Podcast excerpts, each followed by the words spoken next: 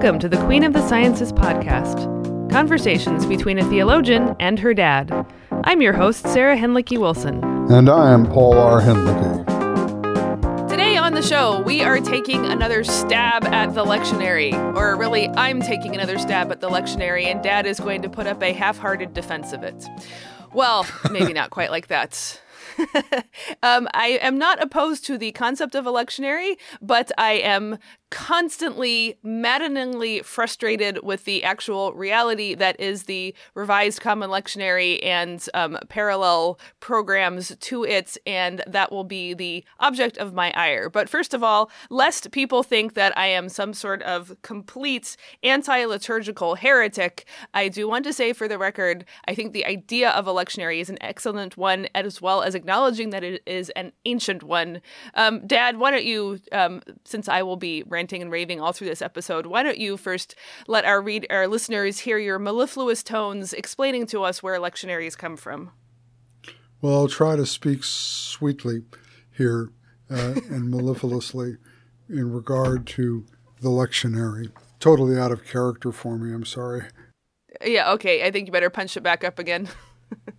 the, the you know, lectionary preaching is really rooted in the concept of a, a liturgical year, uh, an annual calendar in which the uh, gospel narrative of the ministry, passion, uh, vindication, exaltation, and coming glory of Jesus Christ uh, is lived through uh, liturgically through the course of the church year.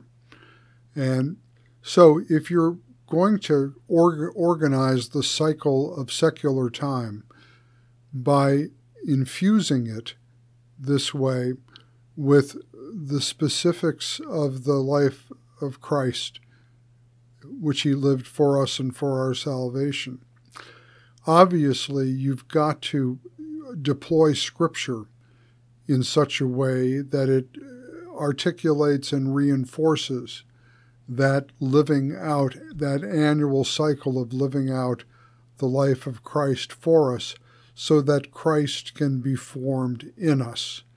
And the way you do that, of course, one of the ways you do that is through the appointed scripture lessons and their proclamation at the uh, in the ministry, uh, the service of the word, which is the first half of the normal uh, Sunday gathering of the faithful. Um, of course, the church year in this sense only takes up half of the annual cycle.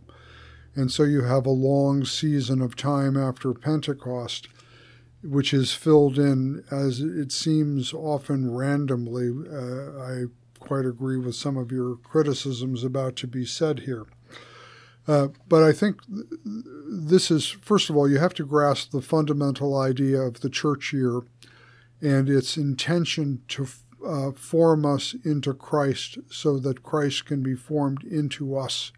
Uh, that's the intention of it, and that scripture lessons are chosen accordingly for that purpose. Secondly, uh, one of the salutary uh, benefits of the lectionary is to prevent preachers from cherry picking the scriptures and constantly uh, picking on their own hobby horse, requiring both the preacher and the congregation to regularly encounter the range of texts in Scripture. I remember many times as a young preacher how awkward it was to have to preach on certain texts that were assigned. But then again, I also thought that this was a very important discipline, that every sermon should at least from at the beginning of the week intend uh, to integrate the message of all three texts into a meaningful sermon for the congregation, though it doesn't always work out that way. So that's a, that's kind of my defense of, as you put it, the concept of a lectionary, if not the reality of the Revised Common Lectionary. Yeah, and I, I believe it, it has its roots in the synagogue and the cycle of readings that developed in, in early rabbinic Judaism. And you know, as reader uh, listeners will not be surprised to hear, I'm I'm definitely in favor of that kind of continuity. Um, also, you know, throughout the history of the church, there was always um, a lectionary. It was usually a one year electionary rather than a three year. And it usually, as I understand, did not have an Old Testament reading, maybe a psalm, but not like as we know as the first lesson. So, in terms of just getting more out there, I can certainly say that um, modern lectionaries with a three year rather than a one year cycle, and including the Old Testament, those are definite improvements over over what came before. Um, so, I, I should I should say that. Also, I would say I'm a huge fan of the church year. I think it's a wonderful thing, not least of all, just to have a different marking of time from the business cycle or the school cycle.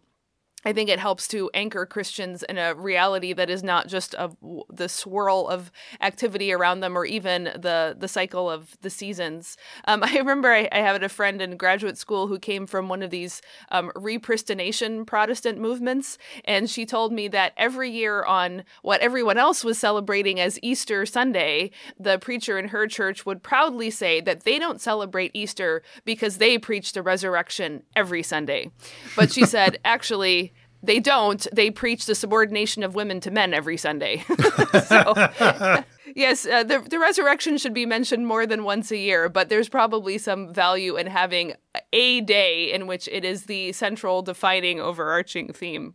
So, all right. Well, l- let me get into again the, these criticisms, and I'm speaking here as someone who grew up with um, the Common Lectionary, which was the first kind of ecumenical effort to create a cross-denominational one, and then the Revised Common Lectionary. I think it came about in the late '90s. I'm not sure. Sometime between I think when I was between high school and college or something like that.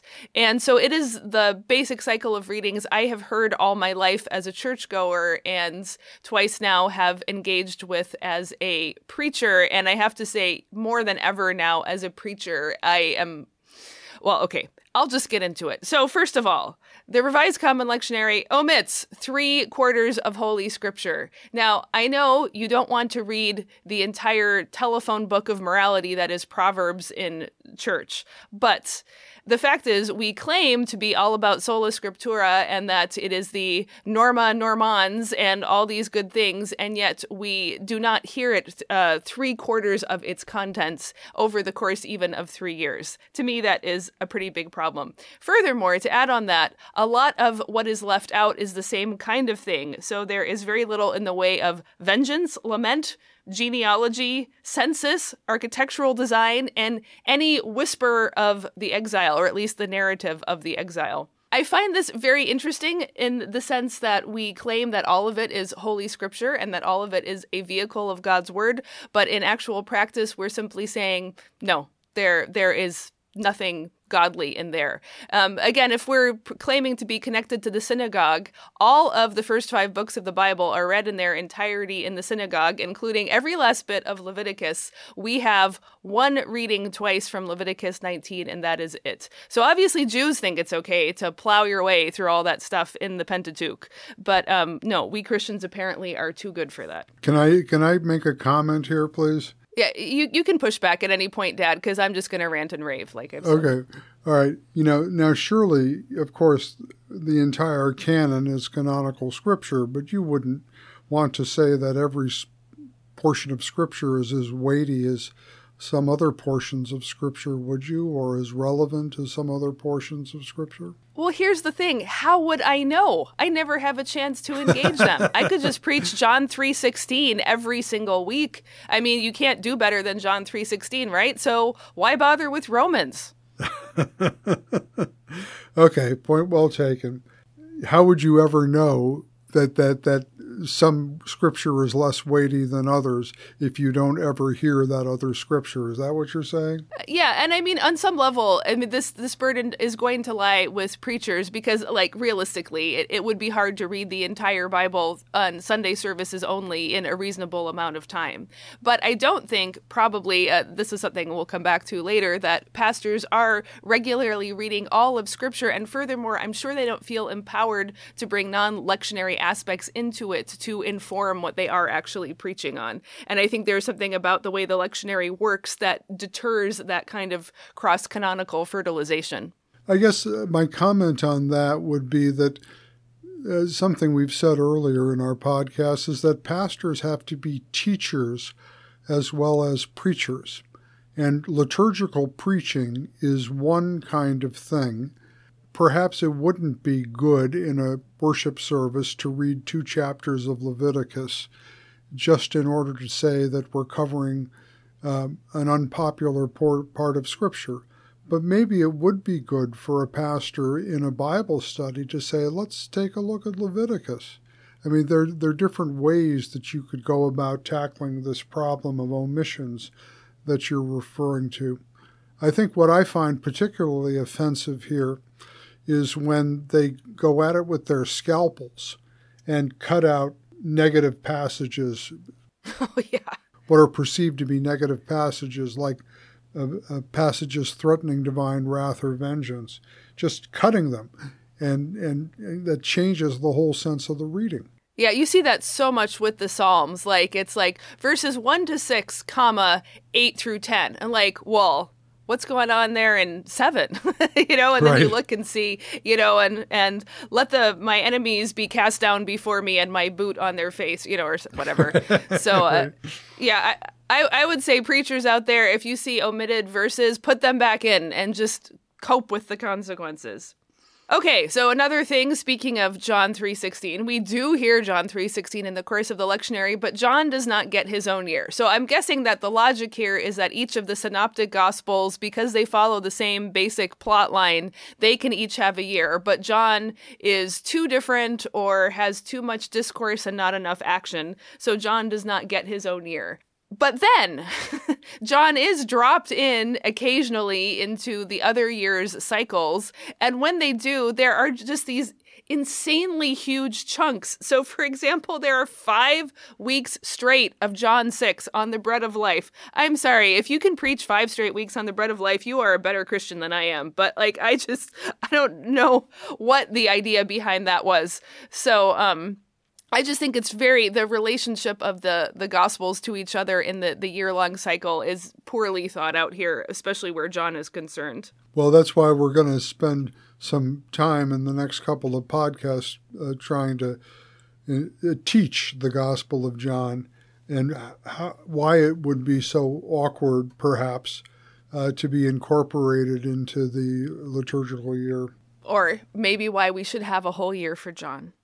Okay, Moving on. So you mentioned earlier trying to um, preach on all three texts together when you would preach. Um, I would say that actually I rarely do this. I usually pick one and stick with it, though I try to range across which lesson it is.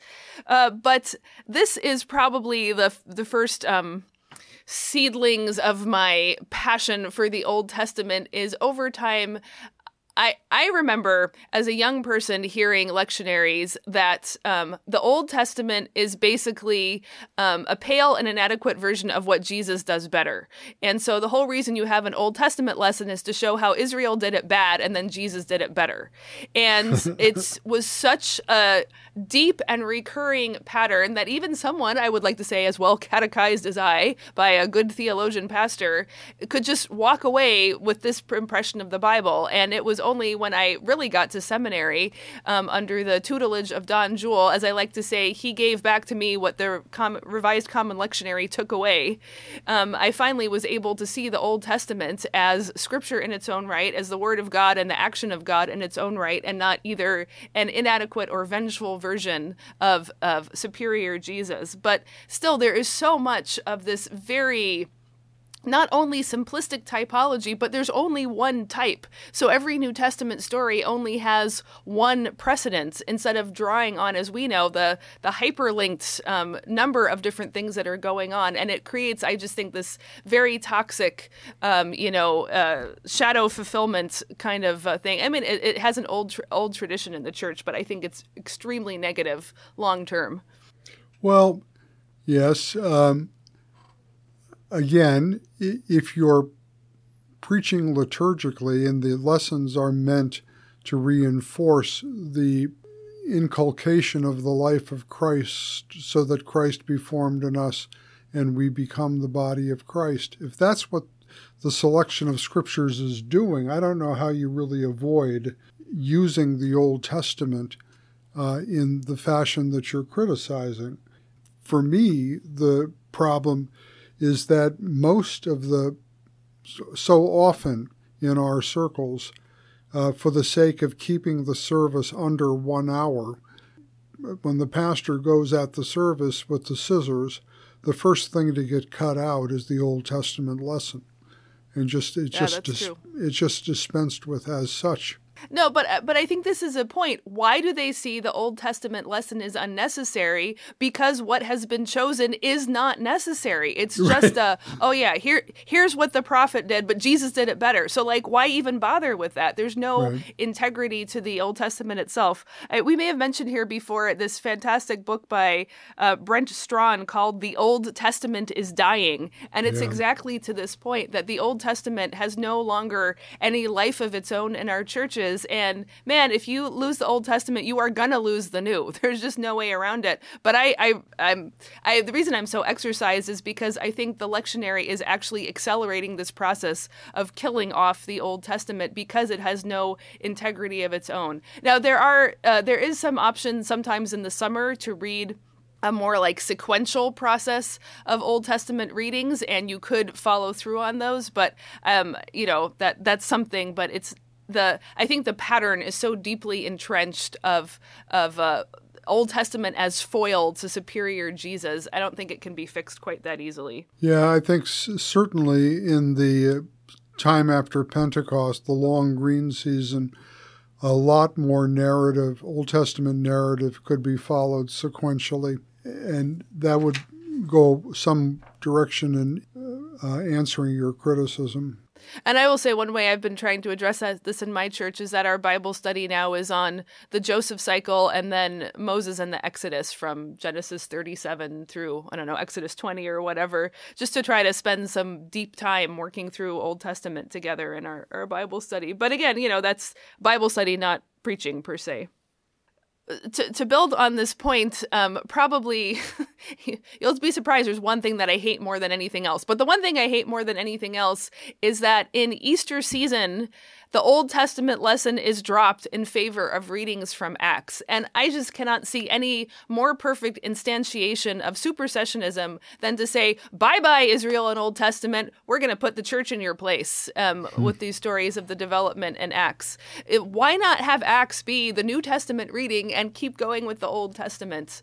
Um, I have seen some, I think the Church of England has alternate Old Testament readings for Easter season. But generally speaking, everywhere I've been, Acts displaces the Old Testament at Easter. I mean, it's just enshrined supersessionism. Dad, you got to push back, or people are going to be totally bored here. Come on, try.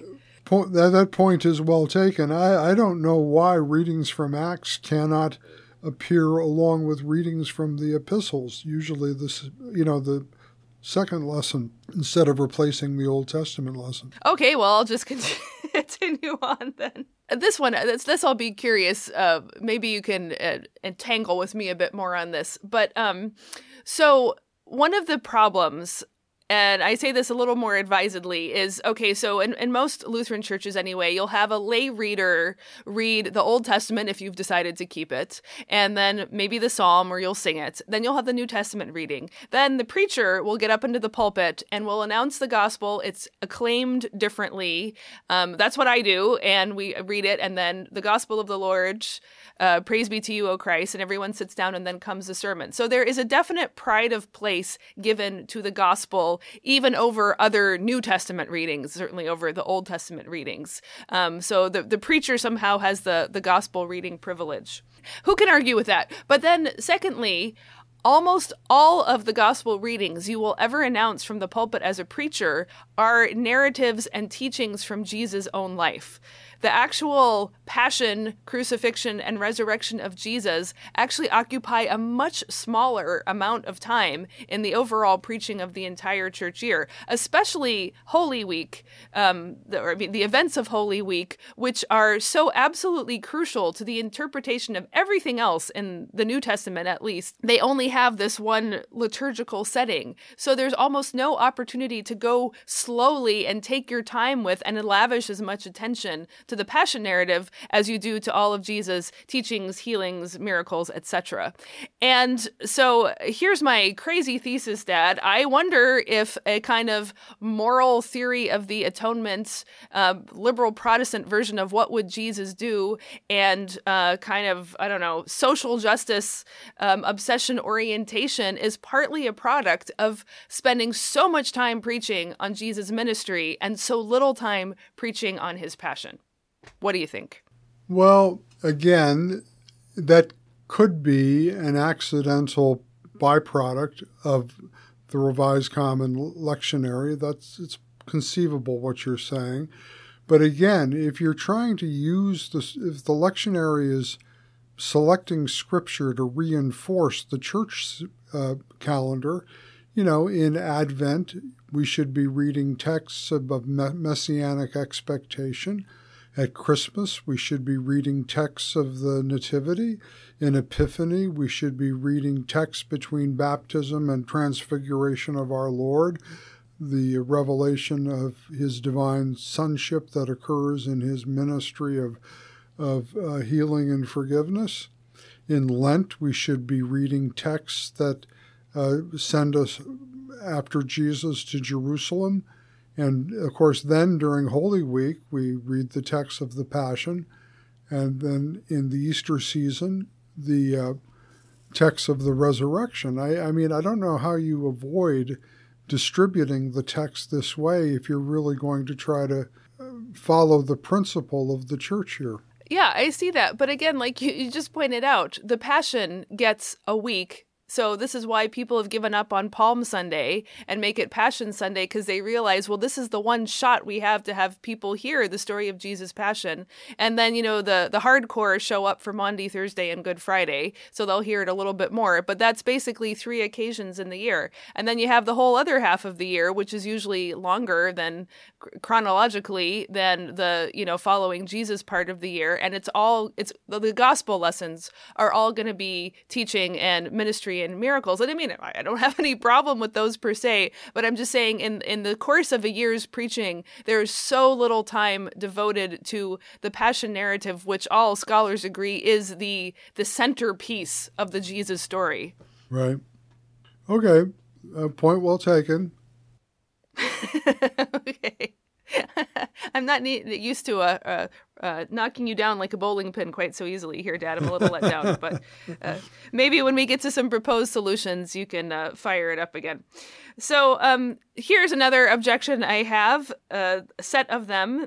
So in Matthew 26, when Jesus' feet are anointed by the woman, Jesus says, Wherever this gospel is proclaimed in the whole world, what she has done will be told in memory of her. It is not told in memory of her in Matthew year. And furthermore, in Mark year, it is just at the very beginning of the long Passion Sunday reading, so the chances of it getting any kind of homiletical attention are virtually nil. But this is only one of many women whose stories are, are omitted. You know, there's been a lot of um, anger over the past uh, half century or more at the ways in which women have not had their place in the church, but it turns out there are a lot of them in the scripture who never get any attention. Let me just name them for you Dinah, both Tamars, Rahab, Achsah, the daughters of Zelophehad, Jael. Deborah does appear once, but only once, and it omits the part where she has the victory and Barak in his cowardice does not. So that's telling.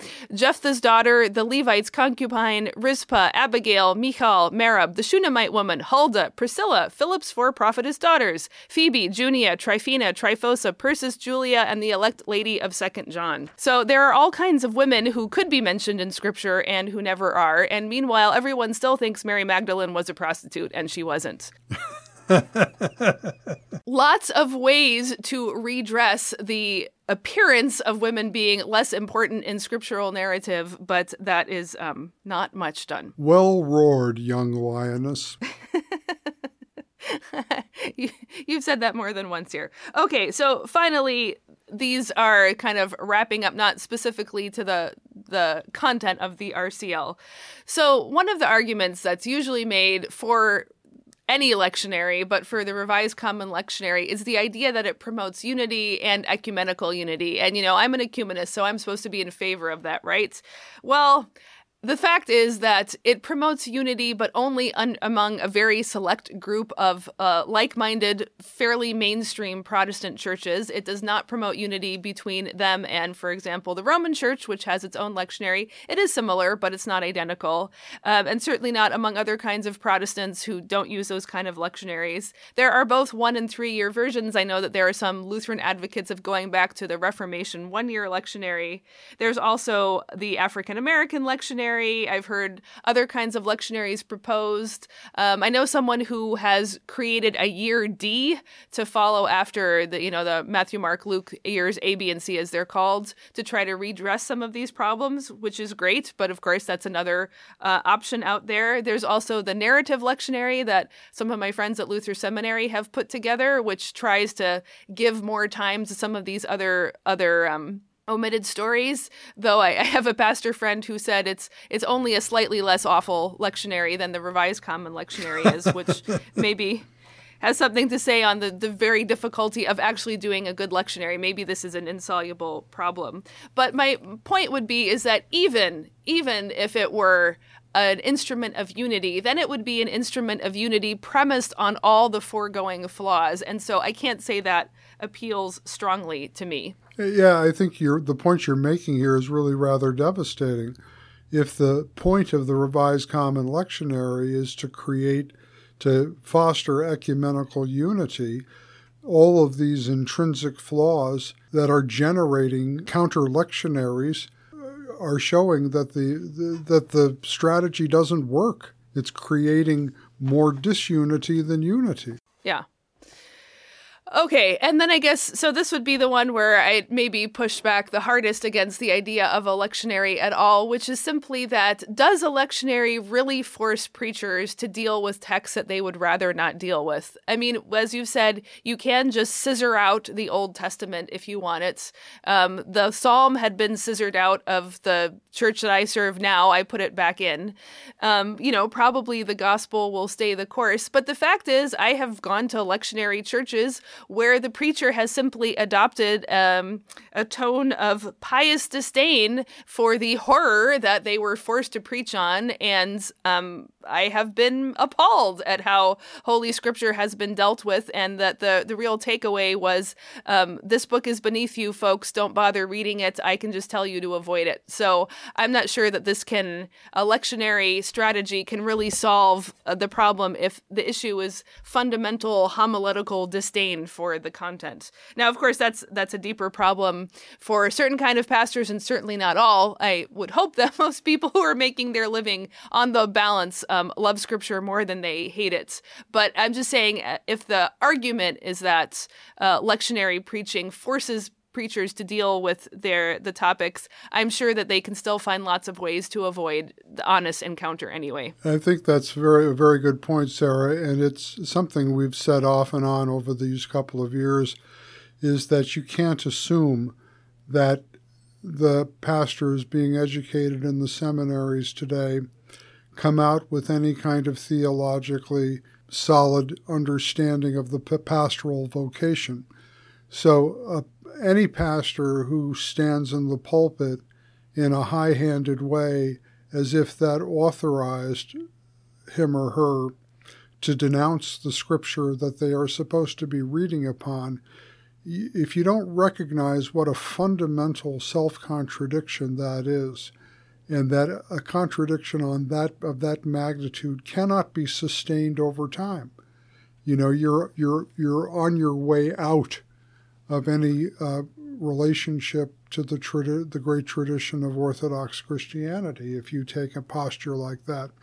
I worry though that uh, liturgical training uh, how many pastors are just embarrassed to be liturgical leaders? And that's why they're constantly uh, kibitzing, uh, uh shooting out uh, ad hoc lines and glib comments, and, and kind of mocking what they're actually doing. Uh, so little do they believe in what they're doing as the as the liturgical leader who is supposedly shepherding the people of God with the word and sacraments of Christ. I think that's a much deeper problem, uh, a more basic problem than the mechanics of the lectionary. That could well be, though I have also seen the other extreme where the preacher is so intoxicated with the liturgical smells and bells and colors that the whole thing is a performance and the sermon suffers because it is clearly of no importance in the overall yeah. unfolding of the liturgical drama. Um, why is it that it seems like the more there, there's an inverse relationship to commitment between word and sacrament? It's very rare to see the two properly balanced. There's seems to be either like it's all about holy Holy Communion and like anything you say or preach is totally inadequate, so why bother? Or the sacraments are all just empty shells and mean nothing. They're mere ordinances that we'll do once a quarter and we should preach for two hours. there seems to be a very deep um, challenge in maintaining them and in their proper um, balanced relationship. Yeah, good point. Yep. Yeah. All right, well, let's talk through now some strategies for those uh, churches and preachers who, for whatever reason, um, good or bad, remain committed to the lectionary or the revised common lectionary or whatever you got. How can you um, address these concerns? Um, while still more or less staying the course, um, if that's the least bad option.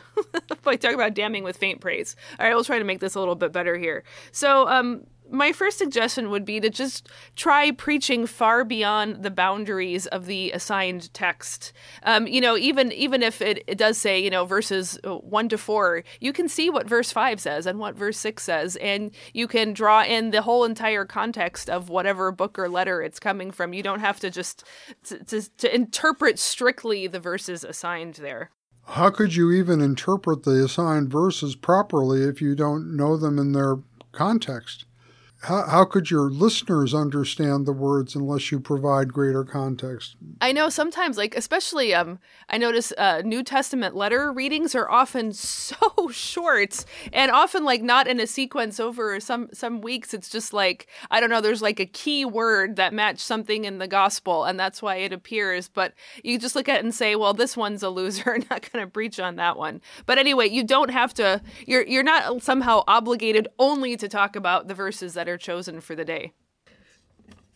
Um, another option that I would promote is that when at, look ahead, um, don't just look week to week at what the lectionary assigns, but whenever you see sequences of readings, by all means take advantage of those. So the the lectionary that we use here in Japan is I don't think it's identical to the RCL; it's pretty close. Um, but there was a long series of Romans readings over the summer, so I just decided to preach Romans the entire summer long, all the way up to the end of the church year. And I think the last few weeks they left Romans and then did kind of assorted other Old Testament or sorry, New Testament epistles. So I decided just to plow on and I finished out all of Romans with the end of the church year and added in uh, what was left out of 15 and 16, which also allowed me to talk about Tryphena, Tryphosa, Persis, Junia, etc. so i mean that's that's something to do is is is to preach over the long term and look ahead for sequences. Also i think one year easter season is the only chance you'll ever have to pre- preach on revelation. So take advantage of those for example. Very good. Dad you maybe know more about this than i do but i've noticed in many european lutheran churches they will read the lectionary readings and then the pastor will get up in the pulpit and read the preaching text and preach on that uh, this seems totally incoherent, but it is at least an option if you feel stuck with the lectionary. Can you enlighten us as to what that's all about? Sarah, I've always been baffled by that. I when I experienced this in Germany or in Slovakia, I would ask, "Why do you do that? Why don't you why don't you preach on the assigned text?" And that was why we just don't do that. I said, you know, it was, it's the same kind of liturgical incoherence. When they were all upset in Europe about introducing a Eucharistic prayer, and at the same time, when the pastors uh, consecrated the Lord's Supper, they turned their backs to the congregation and said the words, the verba, the words of institution, facing the wall and the altar. and I, say, I said, you know, who are you talking to? Are you, if you, is this a prayer? You're talking to God with your back to the congregation? Why are you, you know, I, I just think there's a lot of liturgical lunacy. People don't think, just don't think about what they're doing in the church service. But uh, I'm sorry, that's my little rant. no, I, am sure listeners were eager to hear you rant for a change instead of me. So, uh, you know, uh, what I would say in terms of pastoral practice, uh, something I did in my years of being a pastor is I would always begin study of the appointed lessons on Monday of my work week. And I would then, I, you know, usually we had them printed on the back cover of the bulletin. And so when I made my visits, you know, whether they were hospital visits or home visits or Sunday school teachers' meetings, whatever, wherever I went, I took those readings with me and I used them in my devotions with the people uh, in, in a variety of different contexts. And that was a way not only of preparing the congregation for what's coming on Sunday, but for me to see how these texts intersect with the real lives of people. And that was oh, very wow. f- fruitful for generating sermons. Oh, that's really great. I like that. I am. I haven't had that experience, but I started um, an e-newsletter that goes out Friday morning to you know invite people, remind them of church on Sunday. But I also send the lessons coming up for the Sunday service, and I've been very pleased that on the couple occasions I forgot to click the schedule button or whatever, and so it hasn't gone out at the right time. Someone will always email me and say, um, "Pastor, where's the newsletter? I haven't gotten the lessons for next Sunday yet." And that really delights me that people are are eager to um to get that in preparation. But I really like the idea of um of threading it through your actual pastoral work for the week. So you're saying you would not advise the uh, the European choose a different preaching text strategy then? I, it, it's I, it makes no sense to me at all. But maybe I'm missing something. I don't know. I don't. I, I never understood that either. But anyway, uh, my my only reason I bring it up is that if for other reasons you are are captive to the lectionary and you really need something else, you know, it has been done. It's not great, but it's something. um, you can, of course, just try a different lectionary altogether. Um, you know, again, there's this narrative lectionary, and that just for the the change. I mean, sometimes, like, I don't know. I, I've heard so many sermons on Naaman the Syrian, and they all make me so angry. It might just be the preachers I've heard preach on them, but there, there might get a point where, especially if you're an older pastor and you've been through this cycle a lot of times and you just can't take it anymore, everything feels stale, a different lectionary might just help you, um, you know, have a different set to work from if if nothing else, I would say please reinstate Old Testament lessons during the Easter season. Uh, if there's just one single liturgical act against supersessionism, that would be the one that I would press forward most strongly, and find ways to keep on preaching on the Old Testament um, as uh, in its own right. I mean, you don't have to pretend like Jesus never happened, but I think there's such, uh, you know, the Old Testament is dying, like that book said. There's such a crisis of taking the Old Testament seriously as as Christian scripture, um, any opportunity you can grab to make that the center and focus of your preaching, you know, bring Jesus is as necessary, but not because in a, you know, facile Jesus did it better kind of way. That this really is our holy scripture too. And I think it's, it's, it's worth adding here, Sarah, that the Old Testament is not simply as th- this caricature that you were discussing in people's minds that it's a inadequate foreshadowing of something Jesus did better. That's a really bad theology of the Old Testament. The Old Testament frames the question of salvation. Uh, so much of the problems in the contemporary church come from a kind of, uh, I spoke nicely of Paul Tillich recently, uh, but a, a, very bad understanding of his method of correlation, in which the contemporary situation of uh, the audience frames the question of salvation so that the preacher then turns the gospel into an answer to the contemporary question. The problem with this is that it radically dejudaizes uh, the proclamation of salvation in Christ. Christ, the anointed one, the Meshiach, is a Hebrew Bible conception of the Savior sent from God.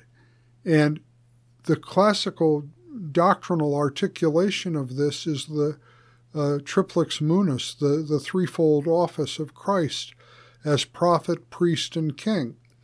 And these categories of the prophet who tells forth the word of God, of the priest who mediates between the holy God and the sinful people, of the king who executes justice in the land. These categories frame the question of salvation. And if you dispense with these questions, you might have the answer, but you're going to be answering all the wrong questions. Yeah, like the old jokes, Jesus is the answer, but what was the question? right. And you, you know, Paul. That's why well, we're going to talk about Reinhold Niebuhr at some point this year, I think. But in his two-volume "Nature and Destiny of Man," the Gifford Lectures, he discusses the question where a Messiah is expected and where a Messiah is not expected. Very interesting way of putting the question of salvation. And I think that's one of the reasons why we must not let the Old Testament die. The Old Testament has to inform us about the Lord's controversy with his creation gone astray and how the gospel of Jesus Christ is God's own reconciliation of that controversy the Lord has with his creation run amok. Yeah, I couldn't agree more. I'll just say that as I have looked again in my almost parallel to the Revised Common Lectionary um, readings for opportunities to preach on the Old Testament, it is really hard to do with the lectionary as we have it now. So preachers may need to get a little bit creative of uh, doing their own preaching series on the Old Testament set within, you know, parallel to building off of what the the lectionary offers. But it just it isn't the lessons are not chosen to convey what you just said, Dad, about the integrity of the Old Testament as being the framer of the question and the categories from which we understand everything. Or, um, as I said, I think in a previous episode, the New Testament is a focused episode in the life of Israel, and the Old Testament is the story of Israel. So we shouldn't see it as a as a subsequent um, or or break off from the Old Testament story, but an episode within it. I think is a more useful way of looking at yeah, it. Yeah, I think if if I were taking your advice, I'm just thinking here about this on the top of my head, off the top of my head, that if I were responsible for preaching and leading worship in a congregation, I might think about the time after Pentecost, the long green season, as a place to uh, in, insert l- uh, large sequences of Old Testament narrative I think, for example, First and Second uh, Samuel uh, and First and Second Kings are just a wealth of stories that the contemporary congregation are simply ignorant of. They don't know anything about them.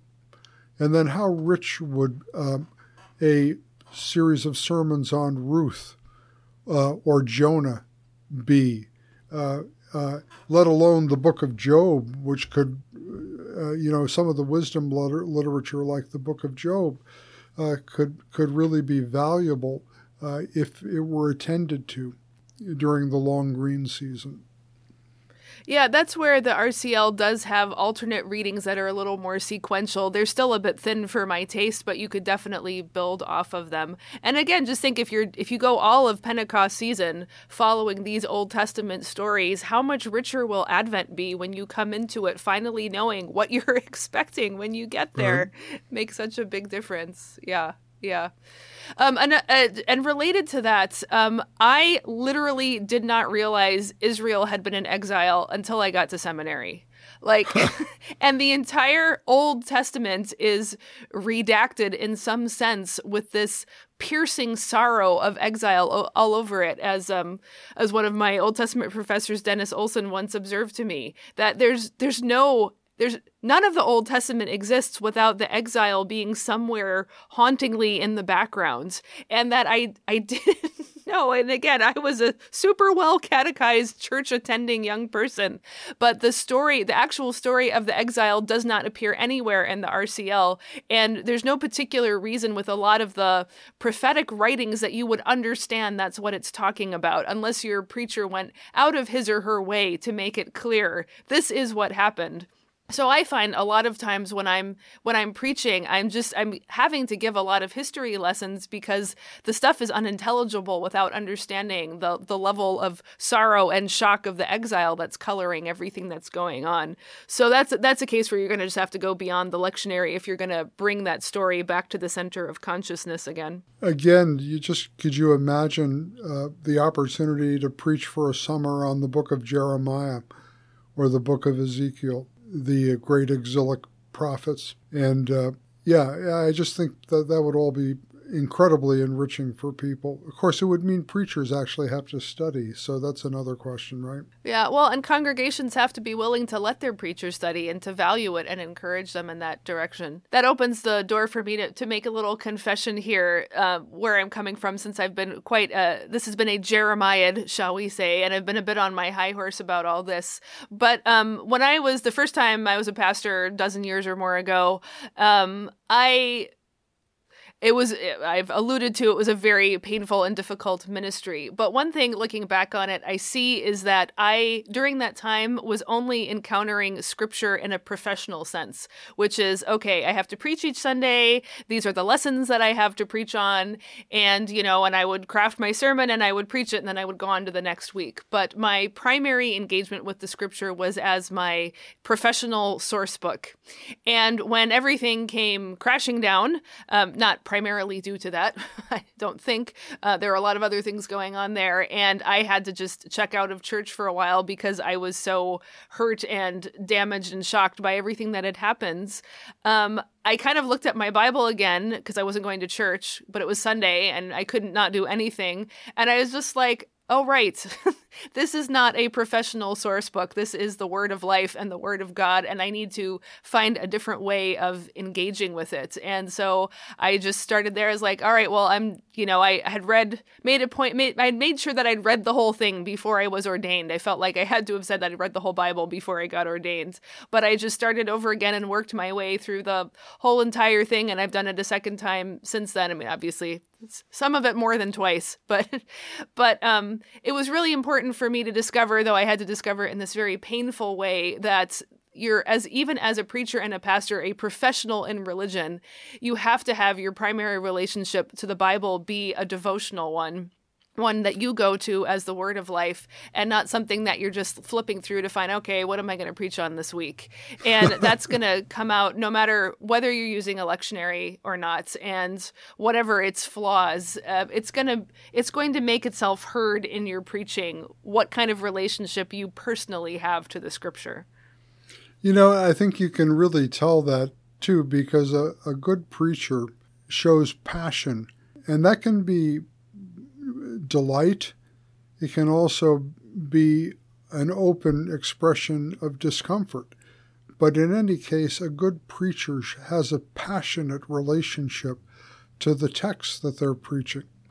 I certainly know my experience as a preacher, the sermons I enjoy the most are the ones that lead me to doxology, the ones that lead me to a uh, to a celebration of the uh, benefits of Christ and the goodness of God uh, and joy uh, in the Holy Spirit. And I think people, even if they don't always intellectually comprehend uh, everything in a sermon, they get that sense uh, that these are indeed the words of life, they, that they can really mean it. Lord, to whom shall we go? You have the words of eternal life. They can sense that coming through. And then, of course, at that point, that's all a sermon can accomplish, and the teaching part has to has to pick up the the rest. Okay, well, to wrap this up, um, I wanted to address one more little homiletical question with you, uh, Dad, uh, which may or may not depend on a lectionary, which is it's often attributed to Karl Barth the expression that you should preach with the Bible in one hand and the newspaper in the other.